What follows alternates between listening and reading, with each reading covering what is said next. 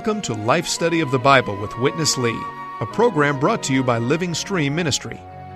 Witness Lee, a servant of the Lord for over seven decades on five continents, culminated his ministry with a 21 year, book by book exposition of the entire Bible, which he called a life study. This life study is the basis of our program today, which includes short portions of the spoken messages given by Witness Lee. Now, let's join today's life study. Our life study again today brings us to the matter of maturity in transformation from Genesis chapters 45 through 48. And here to help us with it is Dick Taylor. Dick, it's good to see you again. Good to be on this life study broadcast. Dick, we have a life study today in which transformation, as signified by the life experience of Jacob, is really looked at in its final stage, the stage of maturity. To help our new listeners, what does the Bible refer to when it speaks of transformation? Transformation is a tremendous word. Uh, it's the opposite of mere change in outward behavior. A monkey uh, may uh, be trained in outward behavior to perform like a human being. But eventually, because the monkey has a monkey life and there's uh, no change inside the monkey, the monkey will ultimately only express the monkey life. Maybe a very good performance, uh, acting like a man, dressed like a man, but when the performance is over, the monkey life comes back, the tie's thrown off, and he swings from the chandelier again. This is not transformation. This is just outward behavior. Sorry to say, I was in this ballpark for a while, just trying to behave like Jesus. Outward behavior. It doesn't work. What we need is to be transformed. Romans 12:2 says, "Don't be conformed to this age, but be transformed by the renewing of your mind." The footnote that Brother Lee, Witness Lee gives us here is tremendous. Transformation is the inward metabolic process in which God works to spread his divine life and nature throughout every part of our being, particularly our soul, bringing Christ and his riches into all our being as our new element and causing our old element to be gradually discharged. As a result, we will be transformed into His image. That is, conformed to the image of the firstborn Son of God as His many brothers. Then we'll be suitable for the building up of the body of Christ. So, transformation is a metabolic process in life. So our need is not mere outward behavioral change. Our need is to enjoy Christ, who is our life. And there's a metabolic change in our mind, our emotion, and our will, eventually bringing in the maturity of life. This is transformation. Dick, I think we've all spent some time in the ballpark you referred to. I'm just happy that we have a whole nother opportunity presented to us in these life studies. Oh, good to get out of that ballpark. Let's join Witness Lee with today's life study. Transformation is the metabolic change in life. Maturity is the fullness in life. One is the change, the other is the fullness. So, transformation is the change, and maturity is the fullness.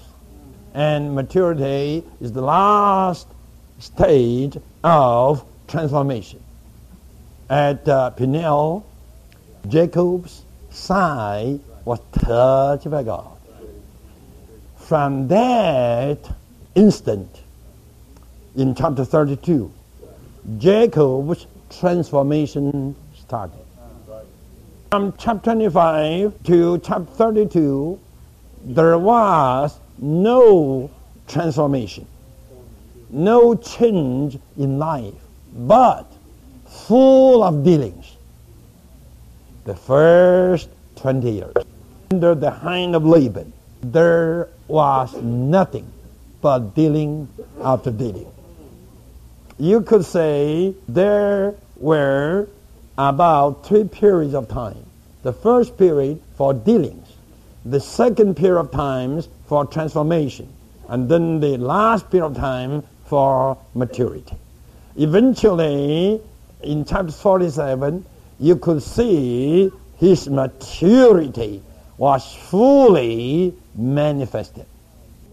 How do we know that from chapter 37, Jacob became matured? How could we see his maturity? Number one, when he heard the news that Joseph was still alive, he didn't blame his sons. You know, his sons, they did a conspiracy. They plotted to uh, kill Joseph firstly, then they changed their plot, but they uh, lied to their father. We know the story. If Jacob was not a mature person, at the same time, when he would be happy, he would be also blaming. What your children did to me. You nearly killed me. But the Bible doesn't give us a word as a record that Jacob blamed anything. No, no blame there. Dick, we're focusing today on this final stage of transformation, which Witness Lee terms maturity in life. And he uses the example of Jacob not blaming his sons for what happened to his favorite son, Joseph. Develop this thought for us, if you would. Well, we need to consider what was happening here uh, with his sons. Remember what they had done. Number one, they had conspired to kill Joseph. Number two, they eventually, they didn't kill him, but eventually they sold him into slavery, and he ended up in Egypt. And number three, they lied to their father about the whole thing. Well, eventually, when the news came to Jacob that Joseph was alive, many of these things became unveiled to him and exposed to him. He realized all of these things that had transpired the conspiring to kill him, the selling him into slavery, and even the lie. And to tell you the truth, without the maturity of life, you would just come apart at the seams.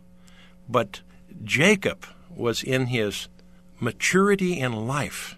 And the tremendous thing here is that he did not blame. Without the maturity of life, you blame, you blast, you want to get even. You would like to be just like they were to you.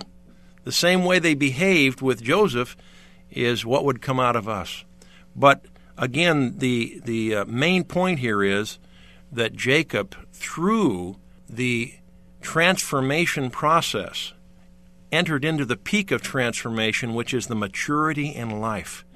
This tells us that again today we cannot behave if we find out these kind of things. Somebody lied to us, somebody conspired without enjoying Christ as our life. We just behave according to our old, natural, fallen, sinful being.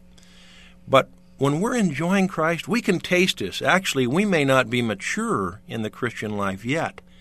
But as we would get up every morning to enjoy the Lord and tell the Lord, Lord Jesus, I love you, and feast on His Word, and I encourage all of you to get a recovery version with the footnotes, and every day just feast on the Lord in His Word. You'll enjoy Him. As you're supplied by Him, then you will have a taste, at least, of the maturity of life because the Spirit gives you a foretaste. We may not be actually mature, but we can taste that maturity as we grow, as we're transformed.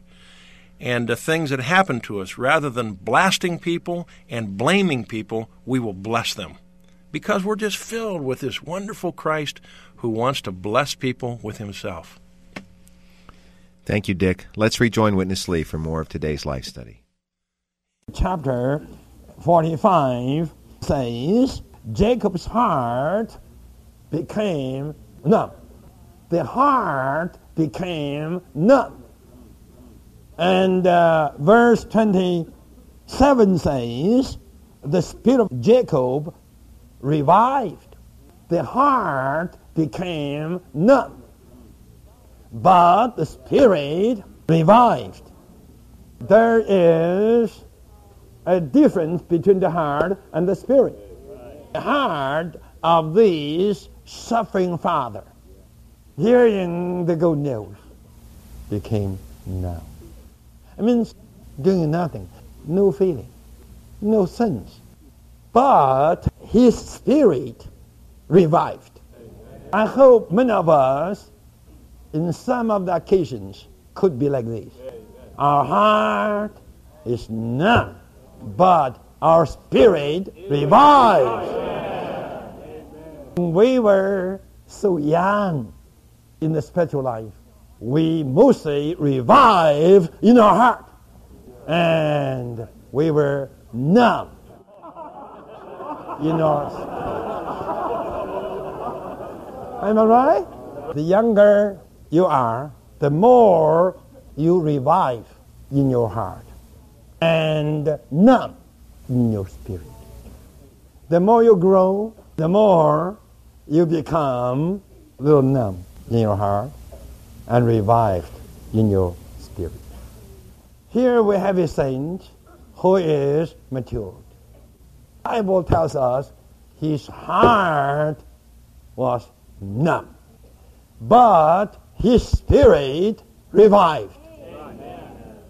We have to believe in the Holy Word. In the whole world, among all the sacred books, there is not such a kind of a Savior. The heart became numb, the spirit revived. This is a sign, a manifestation of maturity. And this means this mature saint at this juncture did have a clear division between the soul and the spirit. He didn't pretend to be something. He didn't perform something. He didn't act. He didn't blame.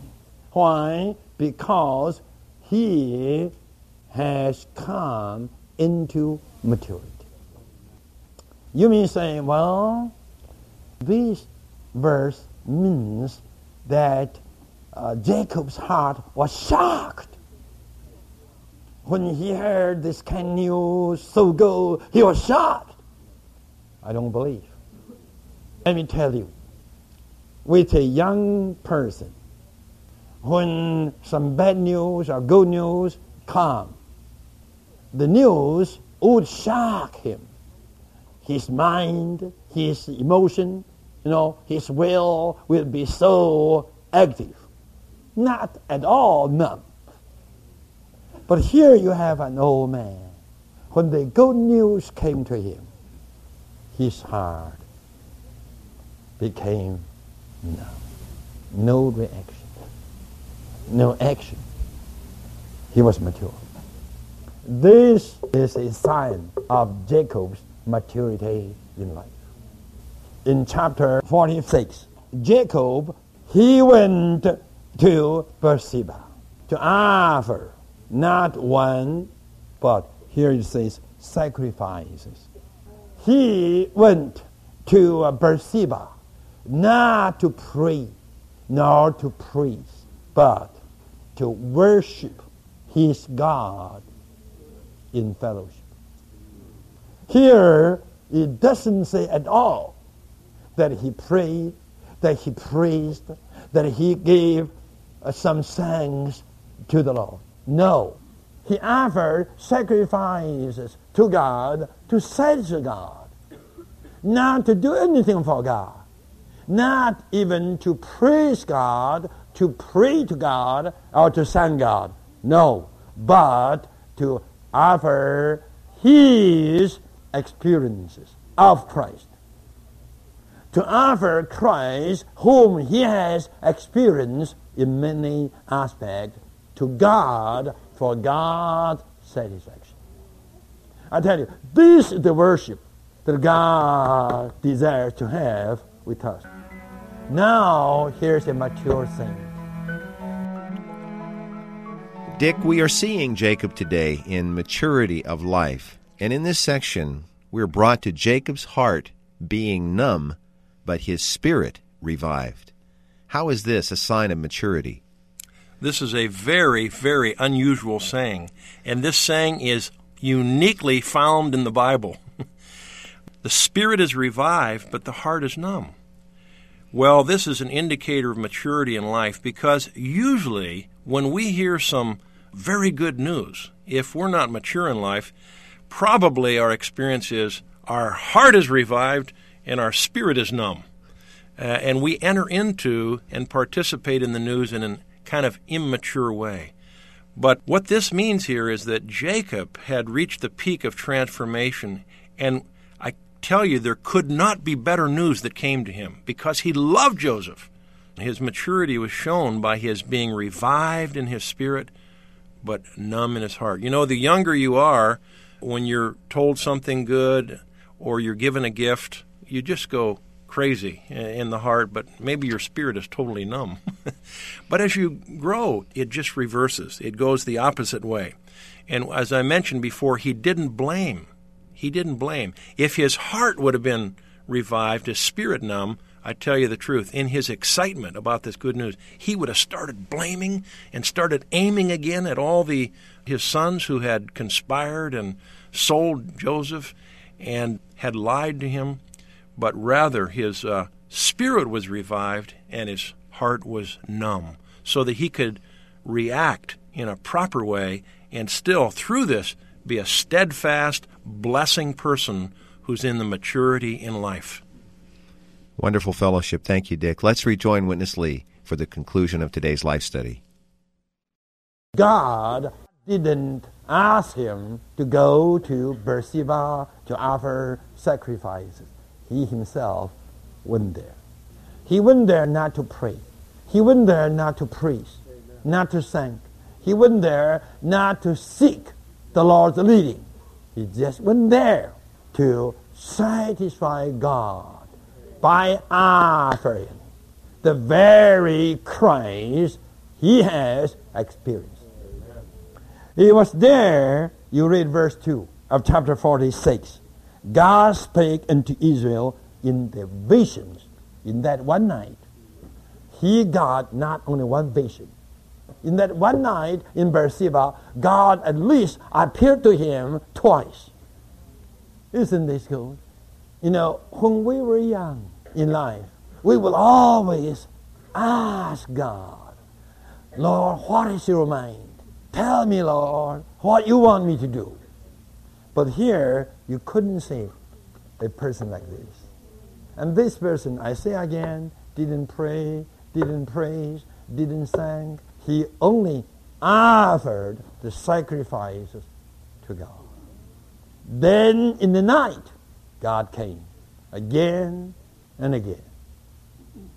This is another sign, another manifestation of his maturity. We cannot imitate this. The degree of life, we all know, depends upon the growth. You see, if you have the growth, then you have the degree. If you don't have the growth, you don't have the degree. Jacob robbed his father, his brother, his uncle Laban, and even he robbed all his wives. He robbed everybody. And eventually, when he became old, he was robbed. He was bereft of this sin, of that sin, and eventually all 12 sins were lost. According to his position, when he arrived at Egypt, he had the standing to claim everything. Am I right? He didn't ask of one thing. He didn't ask. This is a strong sign of maturity. A mature person wouldn't demand anything, wouldn't ask of anything. When he arrived at Egypt, the first thing he did was what? Bless Pharaoh. And he blessed the highest person on this earth. Pharaoh was only under God. He was above every human being on this earth. Yet Pharaoh was under the hand of Jacob blessing. Hebrew 7 says, always the greater gives blessing to the lesser. And this proves Jacob was greater than Pharaoh. He blessed. And have you noticed, when he went in, he didn't say a word, he blessed. When he left, he blessed again. He didn't say, Pharaoh, how I am grateful to you and how kind you are. And he didn't say this. This is all a kind of a political, human, polite talk. You see, he didn't say this kind of vain word. When he saw Pharaoh, he stretched his arm. He blessed. Absolutely different from human culture. Absolutely different from religion. You know, blessing means what? Blessing means that you are full with life. You have been filled with life to the brim, so the life overflows. Blessing is the overflow of life. and he blessed. Dick, what a contrast this message is to the earlier scenes we had of Jacob. From a clever, conniving, cheating robber to one fully transformed to the point of maturity. The beggar has become the blesser. This is marvelous. Why is blessing the top sign of maturity? Isn't this good that the beggar became the blesser? Blessing is the top sign of maturity because blessing refers to the overflow of life.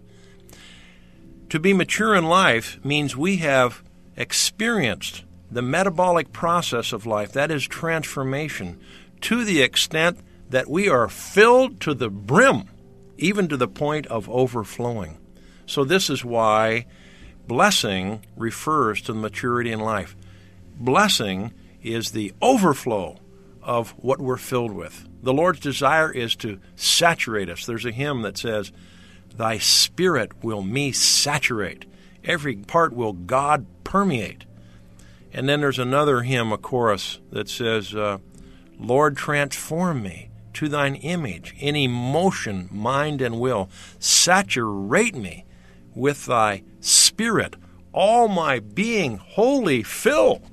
This is the maturity of life. We would be filled to the brim with the divine life. And you know, in Hebrews 7, uh, 7 it says, The lesser is blessed by the greater. He was so mature in life that he even blessed the ruler of the world at that time, who was Pharaoh. And it says, The lesser is blessed by the greater. So eventually, Jacob, in his maturity in life, was the greater. He was blessing. He was blessing the one who was supposedly the greatest one on this earth. But by this point in time, the greatest one on the earth was Jacob, who was mature in the divine life. And I like this uh, verse in chapter 48, verses 15 and 16. Listen to this God, before whom my fathers, Abraham and Isaac, did walk, the God who shepherded me all the days of my life, even unto this day, the angel which redeemed me from evil. Bless the lads. Bless the lads. This is a tremendous verse. I hope all of you listeners could read Genesis 48, 15, and 16. Here you see uh, one who was a conniver, a cheater, a robber. He was clever, but he has become mature in life, and now he is a blessing person rather than a beggar. Dick, one thing I'm going to take from this time together maturity in life may be ahead of us but we all get a foretaste whenever we touch this wonderful person, this wonderful divine life. That's exactly right. We can have a foretaste of the maturity in the divine life every day by contacting this dear Christ, calling on his precious name, enjoying him in his word. As we get filled at that moment, we taste all the truth and reality related to the maturity in the divine life. Thank you for your fellowship, Dick. Another wonderful life study that's been made even more enjoyable by your presence. See you next time. You have been listening to the life study of Genesis with Witness Lee. If you would like more information about this program, then please call 1 888 Life Study. That's 888 543 3788. Or write to Living Stream Ministry, Post Office Box 2121. Anaheim, California 92814. You can also send us email at radio at lsm.org. For a free download of this program, or to find more information, visit us online at lsm.org. If you've enjoyed what you've heard from this life study of Genesis, then we encourage you to freely distribute this program. It's available in MP3 format. Again, it can be downloaded from lsm.org free of charge.